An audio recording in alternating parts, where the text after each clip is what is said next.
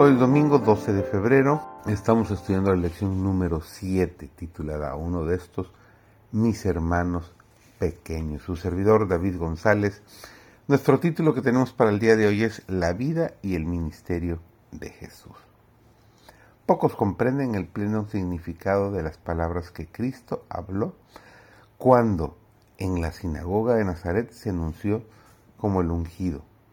Declaró que su misión era consolar bendecir y salvar a los afligidos y pecadores.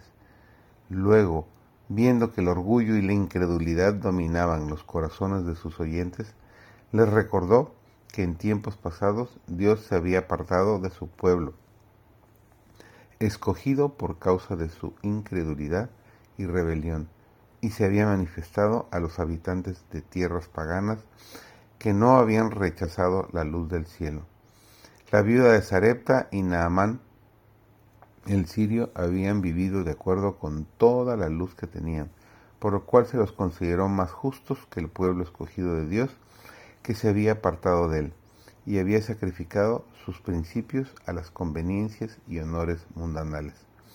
En Nazaret Cristo dijo a los judíos una terrible verdad al declarar que en medio de Israel apóstata no había seguridad para el fiel mensajero de Dios.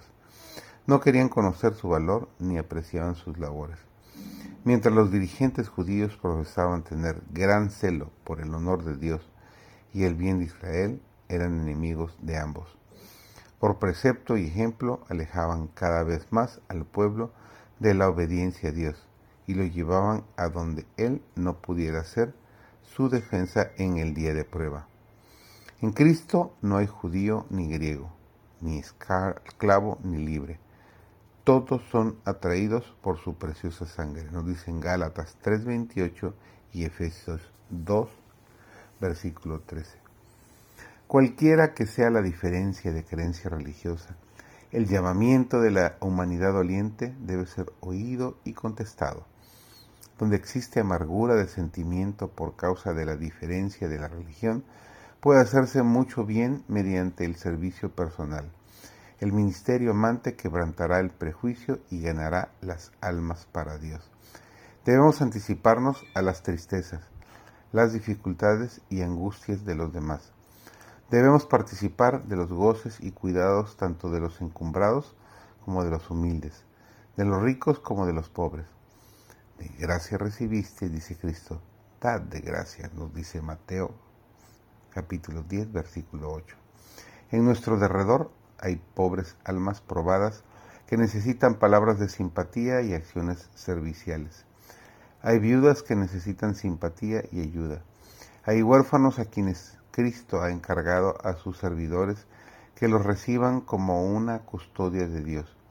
Demasiado a menudo se los pasa por alto con negligencia.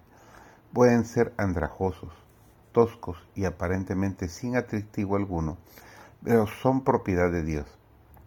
Han sido comprados con precio y a su vista son tan preciosos como nosotros.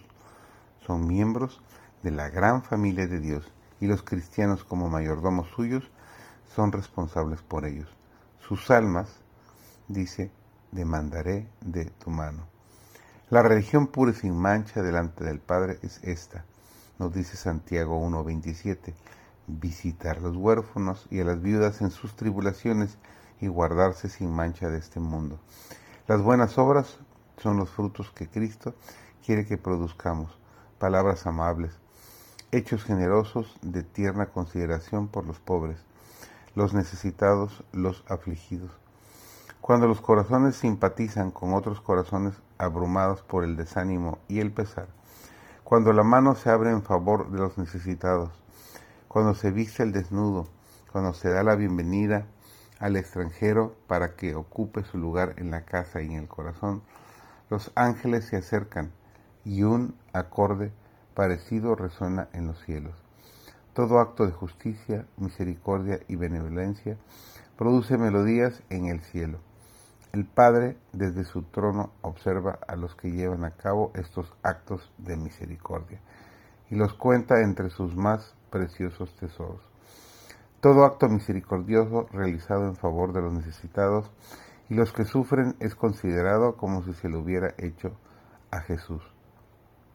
Cuando socorréis al pobre, simpatizáis con el afligido y el oprimido, y cultiváis la amistad del huérfano, entabláis una relación más estrecha con Jesús. Medita para que puedas ser parte de esta maravillosa obra de darle la mano al más necesitado.